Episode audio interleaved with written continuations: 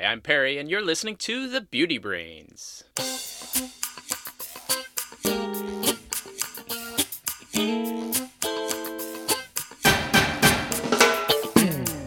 Welcome to The Beauty Brains, a show where real cosmetic chemists answer your beauty product questions and give you an insider's look at the cosmetic industry. This is episode two hundred twenty-four, and I'm your host, Perry Romanowski. And with me today uh, is a lot of audio questions. Valerie sends her regrets, but work has been keeping her super busy, so she won't be joining us today, but she'll be back for the next show. I did also talk to Sarah Bellum, but she's busy, and hmm, wonder what Randy is up to. Ah, anyway, on today's show, I'm going to be answering questions about whether beauty supplements can make hair and skin look better, what exactly is skin pH, and whether you have to mix your products exactly to get them to work. I'll also give you my thoughts on a few beauty science news items that I stumbled on in my internet feeds. Of course, I like to warm up with a little chit-chat. First, I hope everyone is staying safe during this pandemic.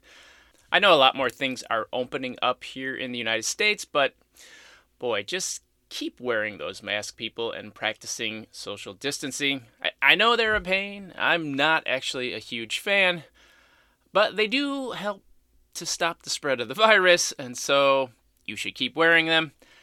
Of course, this can't really be too good for makeup sales, I figure, right? You know, it's certainly not lipstick. Incidentally, when I mention masks, I'm not talking about those facial masks. I'm talking about the uh, ones that go over your, your nose and mouth. I did actually see a, a, a story of somebody in the U K. They had a facial mask on, and they were wearing... they were riding on public transportation. Amusing, it was probably staged, but it does, does bring up an interesting point. Although, you know, now I wonder, actually, I don't really wonder, I'm sure this is going to come out. Soon you're going to see facial masks that are infused with anti-aging ingredients. I'd be uh, skeptical that those work. All right, why don't I move on to some beauty science news?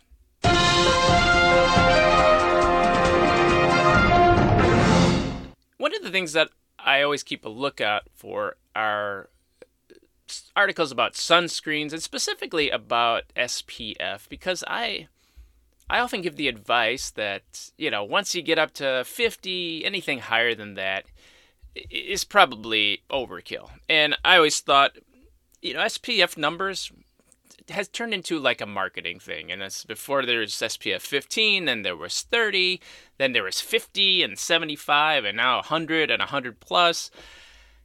And these numbers, from a science standpoint, these numbers are always, these numbers seem a bit misleading to me, because as a consumer, you see a number, S P F fifteen, and then you see a number, S P F thirty. It obviously means, oh, it, it, it seems like it means that The, the, the thirty-one is twice as good as the fifteen.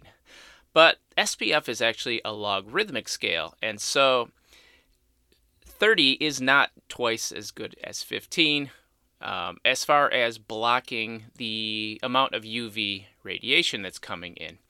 And also, then when you go thirty to fifty, fifty is not like nearly double as good as thirty. Uh, it's it's just not like that, but the way that these things are marketed, it can certainly seem that way. So when I saw that someone came out with a S P F one hundred, it just seemed like pure marketing gobbledygook to me, because once you get up to S P F fifty, you're blocking, you know, almost ninety-nine percent of all U V rays, and so if you put on S P F one hundred, you're not really blocking that much more. So I've always been skeptical of these uh, really high S P F values. But, in you know, I'm always open to uh, new research. And I saw some research here uh, in Science Direct asking the question, does S P F one hundred work better than S P F fifty? And according to this research, after five days, uh, thirty-one participants, which was fifty-six percent of people, had more sunburn on the S P F fifty plus side as compared to only four or seven percent using S P F on the one hundred plus side. So this is what they did. In this study, they had uh, groups of people, and they'd have them put sunscreen on one side of their face and sunscreen on the other side of their face. Uh, S P F fifty was one, S P F one hundred was the other, and then they just, uh, it was an observational study, and they just uh, observed them over time. According to their research, overall, the mean erythema intensities, that's the sunburn, showed statistically significantly less erythema with the S P F one hundred side as compared to the S P F fifty side. Now, the first observation of sunscreen exclusively on the S P F fifty side occurred after only one day of sun exposure, whereas it took three days of constant sun exposure on the S P F one hundred side. So, they conclude from this is that in practice, S P F one hundred was significantly more effective in protecting against U V radiation-induced uh, erythema and sunburn. Uh, it actually worked better than the S P F fifty. And this was in actual use uh, in a beach vacation setting. So, what does this mean to you? I, I mean, it, it would suggest that the S P F one hundred Um, does provide at least some benefit. Now, I'm sure the p- researchers who, I think this was from Johnson and Johnson. Yes, this research was sponsored by Johnson and Johnson Company. Um, and so anyway, there there is that. The other, the other thing here is that uh, only the initial sunscreen uh, applications were monitored by the people who run the study. And so, you know, it's it's possible that the people who were putting it on their face themselves kind of screwed up. So you don't know about it. It wasn't a completely controlled study, but it was a randomized, double-blind, split-face uh, study. So, you know, it, it looks like maybe using an S P F one hundred uh can give you more a, a little bit more protection, especially if you're not going to diligently reapply. I I personally don't like the feel of the hundreds. They make my skin feel too grimy or whatever. And I don't think the extra protection that you're getting, as highlighted in this uh, study, is really that amazing. But, you know, the bottom line is, at least according to this research, sponsored by somebody with uh, some skin in the game, is suggesting that S P F one hundred can actually be better for you than S P F fifty. So take that what you will. The other study that I saw was related to the C I R. We've talked about the Cosmetic Ingredient Review Board before. This is the organization in the United States that reviews the safety data of uh, ingredients, cosmetic ingredients, and they declare whether things are safe or not. Well, it looks like they just came out with a report um, assessing a variety of different ingredients. They found that uh, in ingredients like palm and vanilla and pomegranate extract and soy and honey were all deemed to be safe in their final safety assessments.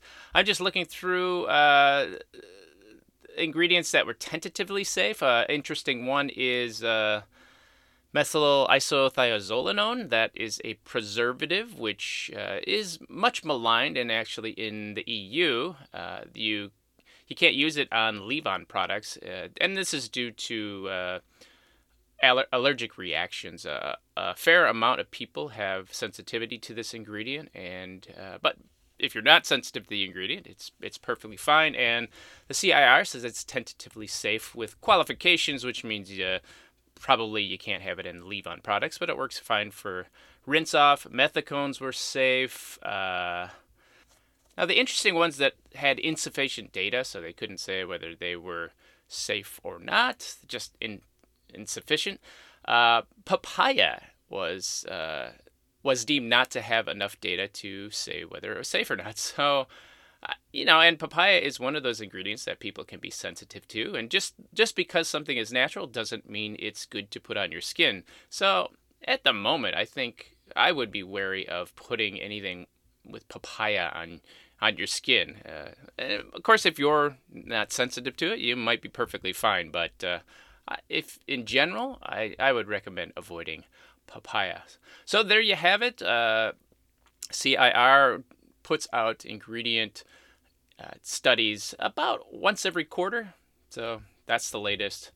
Stuff is safe. Shall we move on to some beauty questions? Yeah, let's do that, Perry. Wait, you're talking to yourself now? No, I'm not talking to myself. This is it's a whole new character. It, it sounds a lot like you. Would you just get on with the questions? All right, let me play the first audio question. Hi there. Um, my name's Claire, and I'm from Melbourne in Australia. Um, I really want to grow my hair longer, but it's just taking forever. Um, it doesn't seem to grow as long as it used to when I was in my twenties and thirties. Um, I'm forty-two now.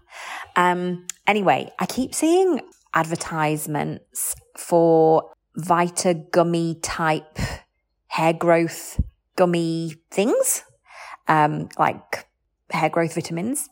Um, do they work, or are they just a load of rubbish? Is it going to be my um, magic bullet to get me long, glossy, glorious hair, or am I just wasting my money?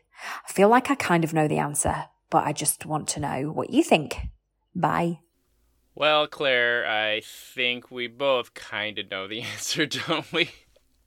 Now, it's no secret here on the Beauty Brains or people who listen to the show. It's no secret that I'm not a huge fan of uh, supplements. I don't think uh, generally people who are perfectly healthy need to take any supplements unless they're prescribed by the doctor. Uh, which is completely different than the advertising you see for these things on T V. But I looked into this Vita gummy hair growth products, and I'm not impressed. Now, I looked at the research of this whole idea of eating something to affect hair growth. Now, there are a number of compounds popularly believed to affect hair growth. These include protein, uh, vitamin C, biotin, vitamin B twelve, zinc, niacin, essential fatty acids, iron, copper, selenium, vitamin A, and vitamin D. Now, I mentioned these because these were the ones that were mentioned in a review paper of this exact question. Uh, the question of whether eating some specific supplement or nutrient is going to affect hair growth. Now, this paper uh, says, and I quote, "There is no evidence that any of these will affect the hair growth of anyone who is not malnourished." So unless you have an eating disorder or you're starving, you are not going to see any benefit from using a supplement to grow your hair. Unfortunately, that's just reality. And the paper specifically calls out that biotin, which I know if you read on the internet, people love biotin and they take biotin and they want to make their hair and nails strong. Well, they specifically looked at biotin and they have not shown any increase in hair growth in people who are healthy. So the bottom line is that biotin and none of these other things in a supplement form is going to make your hair grow. The Vita gummy product actually claims to contain sixteen thousand percent the recommended daily level of biotin. Uh, so you're getting sixteen thousand percent more than you need just to be healthy, and none of that is going to help grow your hair any anymore. So I'm sorry, Claire. Uh, no, uh, these supplements are not going to help you grow your hair. The best you can do is to eat a good diet, uh, fruits and vegetables, and shampoo and condition your hair uh, as needed. Uh, but there's not much you can do to make your hair grow faster.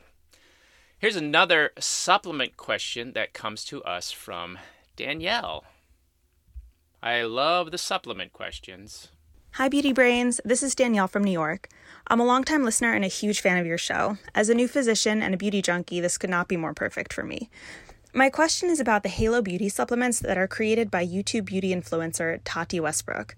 She has claimed that her original hair, skin, and nails formula does everything from cure acne to heal eczema to make your hair and nails grow faster.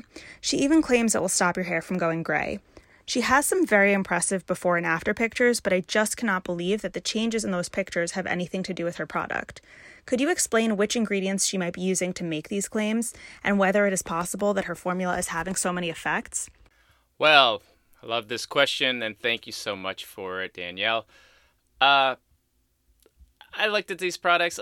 Let me just uh, address the before and after pictures, because on her website, they have a ton of before and after pictures. Uh, people, before and after pictures are never a good measure of whether a product works or not. Now, first, it's really easy to trick uh, a photo, you know. Just use Photoshop. It's not that hard. And actually, if you look at the photos on that website, I'm, they don't they weren't even Photoshopped. There is just a lighting difference there, and they show a before and after. And if you change the lighting just slightly, you can make things look drastically diff- different. In fact, when I was in the claims group at uh, the company I work for, Uh, the claims group is the ones responsible for substantiating any of the kind of claims that I put out in a bottle.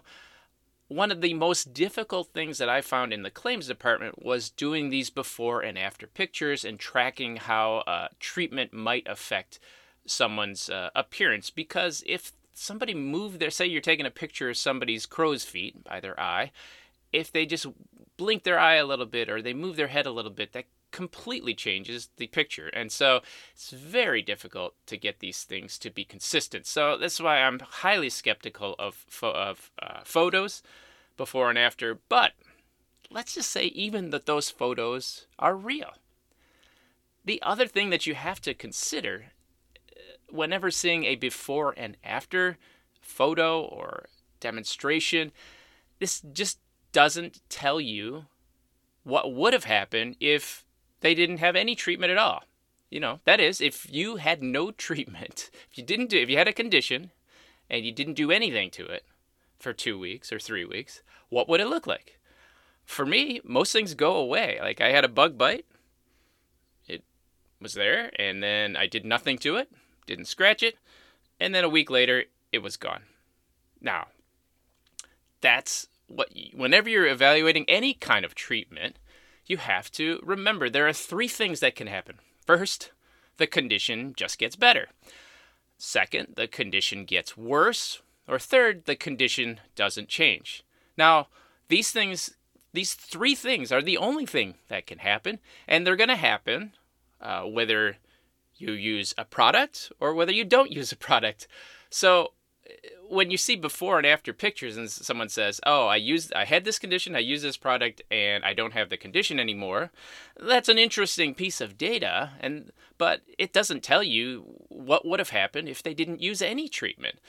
And that's what you have to consider when you're talking about food supplements uh, or when you're talking about any kind of topical treatment or any beauty product treatment.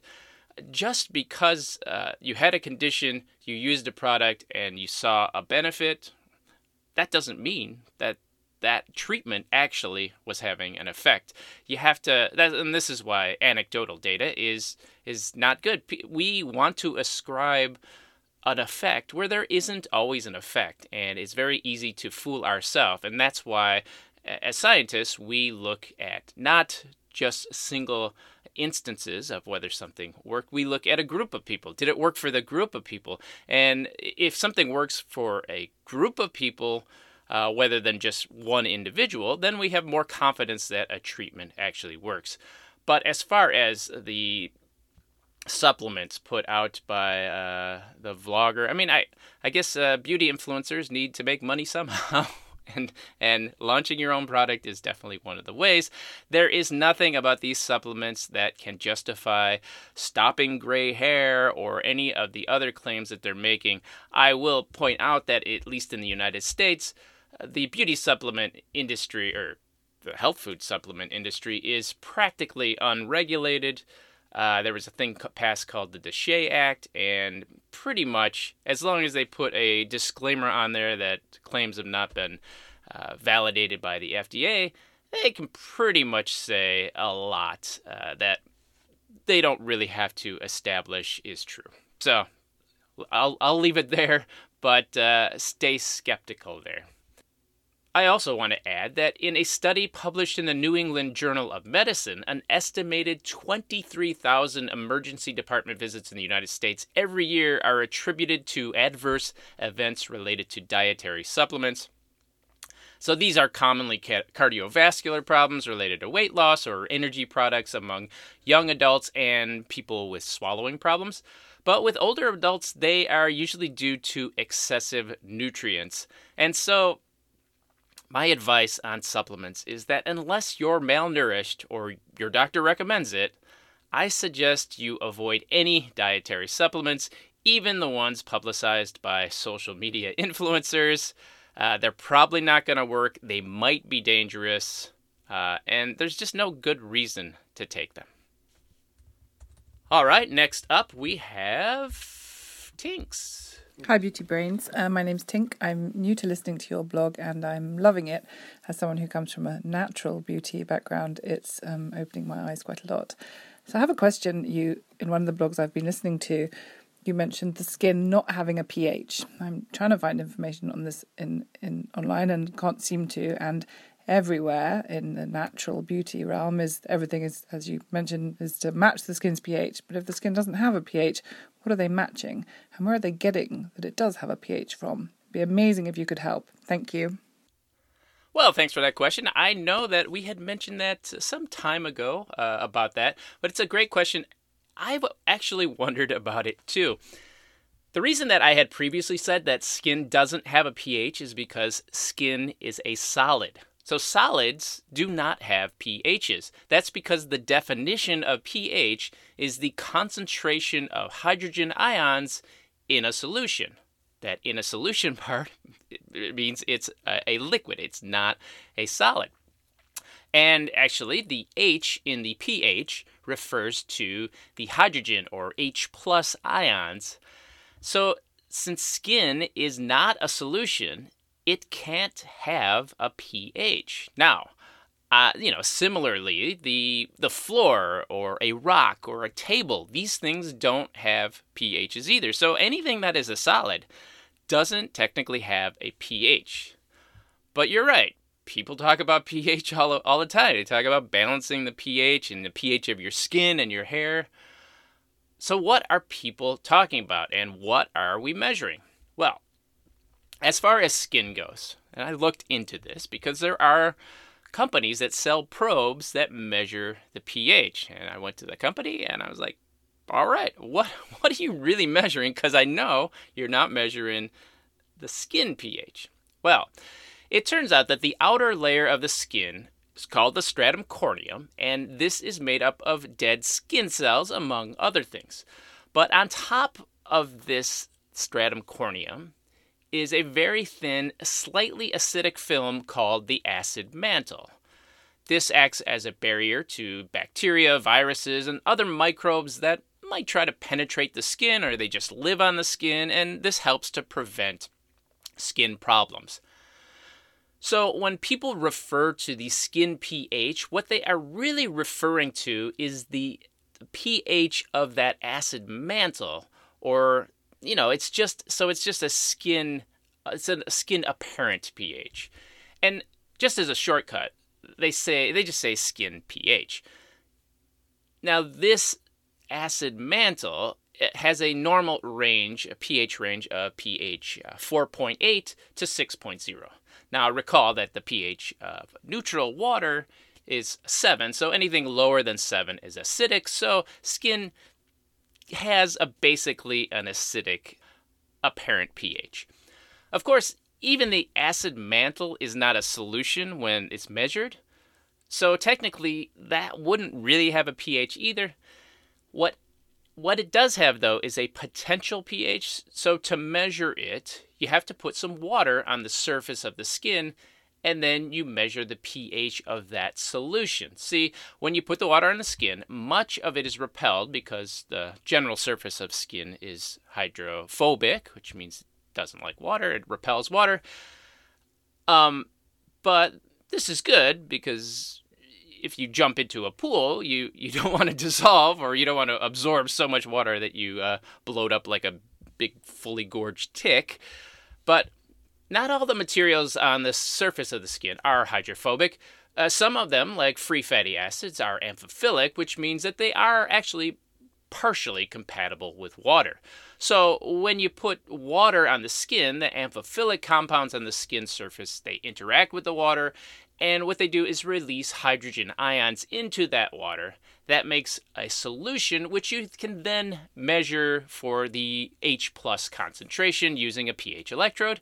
Now, I'm not going to get into how these works, but suffice it to say, electrodes can tell you how many H plus ions are floating around in a solution, and the more H plus ions you have, the lower the pH of your system. Now, this is to say, so different parts on your skin have different uh, levels of fatty acids, and so where you measure your skin pH is going to vary. But when people talk about pH balanced products, uh, they're not referring to specifically to the skin pH. It's kind of an indirect measurement of skin pH. Now on to the question of whether your products need to be pH balanced. You know, first, pH balance doesn't really have any real definitions, but I think most people use it to suggest that the pH is designed to match the apparent skin pH. Now, the idea would be that if your skin naturally has a certain pH, then you're going to want to use products in that pH range. Now, this only makes sense for things like cleansers and moisturizers. For products like exfoliators or ones with uh, active ingredients, you might need the pH that is lower than the skin acid mantle because maybe it's going to work better. And I'm thinking about, uh, you know, alpha hydroxy acids and exfoliators and that kind of thing. But even so, whether you use something with a high pH or a low pH, over time, the skin mantle will restore itself, but it takes some time. And if you're using soap, it, it can take like fourteen hours to restore after washing with soap. Now, dermatologists give the advice that you should use products with a pH that is slightly acidic as so as not to disrupt the acid mantle. But the reality is that pretty much every product, you know, moisturizers anyway, are going to be formulated with slightly lower pHs. It just works better with uh, preservatives and uh, just the ingredients that you use to make them. So at least products from big companies, you know, that's they're going to be formulated at lower pHs. Now, this isn't true of soap. Lots of soaps have a high pH, but again, if you like to use soap and you know you use it, your acid mantle is going to recover. Um, it might not be the best for your skin, but it, you're, it's not like you're horribly damaging your skin either. Uh, you know, I personally think the claim of pH balance is just marketing puffery. Uh, you know, pretty much everybody's product is pH balanced, you know, and and how balanced is it if you have a particular apparent skin pH of four point eight, but this product, this pH balanced product is a pH of five point five? Uh, You know, where where's where's the difference that starts to matter? The reality is uh, it doesn't matter that much. There is nothing particularly special about products that claim to be pH balanced. This is all the products are. All right, we got time for one more, and this comes to us from Christina. Hi, from Germany. Question you will definitely be able to answer. These days it's possible to purchase a few serums that require mixing two different products before use in order to create the final desired one serum. Unfortunately, we often end up performing the process spilling a bit of one or the other bottle in our bathroom sink. So this is the question. Will not keeping the exact required ratio render the serum less active, or do brands know what is going to happen and probably allow a small margin for error? Right now, I am thinking about the N I O D or N I O D case, the copepeptide. Thank you. Bye. Well, thanks you for that question, and thanks you to all of our international listeners, and actually to anybody who sends in questions. I, I always like the audio ones because if I'm doing a solo show, it sounds better to have other voices. Uh, well, I looked at the, uh, the the products that you talked about, the N I O D products, and you know this is a whole system where you have two products and you've got to mix it in a two to one ratio, and it does raise a good question. Does it matter if you do three to one or one to one? Does it really matter? Um, I, I looked at this. There's no evidence that it really matters. So if you miss the two to one ratio as suggested here, you're not going to notice much of a difference. Honestly, I look at the, the products here, and if you just used one or the other, I doubt you're going to see much difference in performance either. Um, the the products are, the, the one, the activator product is made up of water and glycerin, so it's going to be a good humectant. It's got a bunch of peptides in there, and we previously talked about peptides. I'm rarely impressed with the effects that you're going to get from these peptides, although other people are more impressed. Uh, the pro- the product in their, their copper concentrate uh, is just water and copper gluconate, and that's supposed to react with the peptide, I guess, to make it work better. Uh, the two in one is, is the ratio you're supposed to mix. Look, the reality is if you use this, they, they keep it separate because they don't want the... Uh, the peptide to react too much with the copper and then break down and not be effective. But in reality, even when you're using this product as suggested, I don't think you're going to see much better results than ha- if you had just used a, a water, glycerin, and hyaluronic uh, acid uh, solution. It's going to be moisturizing. It's going to feel good on your skin. I'm skeptical that you're going to see some notable difference, and I certainly don't think that if you accidentally did a three to one ratio or a one to one ratio that you're going to notice any impact at all. So don't worry too much about getting it exactly the way that they have done it. Now, of course, the brand isn't going to tell you that. They want you to do the two to one, uh, but I would be shocked if you could see any difference in that. So take that for what you will. Don't worry, you don't have to be a cosmetic chemist and do exacting measurements to get these products to work the, the way that they're suggested to.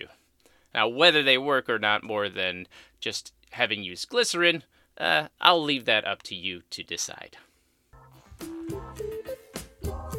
All right, that brings us to the final part of the show. Now, before we get to the end here, I want to thank our patrons. We've got a number of patrons, so let me quickly go through the patrons who help keep this show coming to you every week.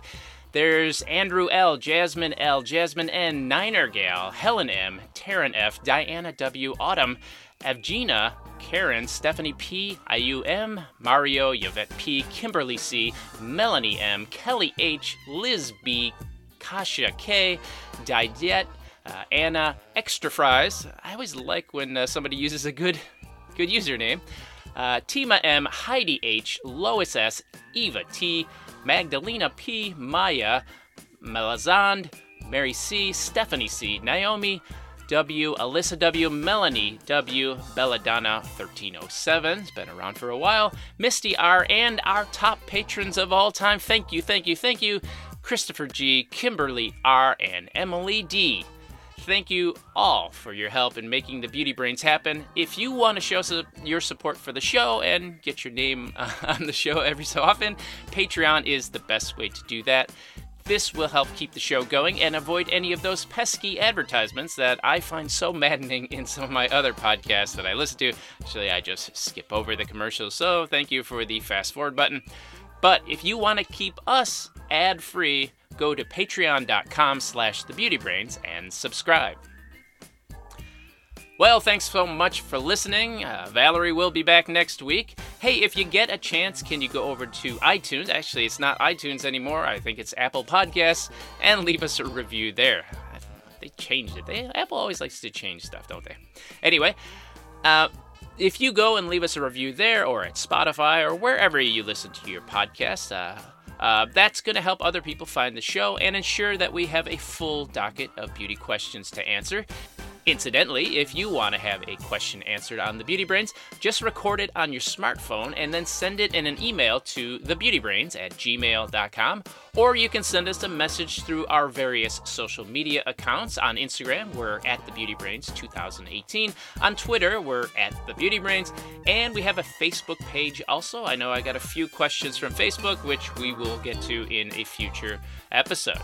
All right, that's it for me. I'm Perry Romanowski. Valerie will be back next show. Thanks again for listening, and remember, be brainy about your beauty. Cue the cats.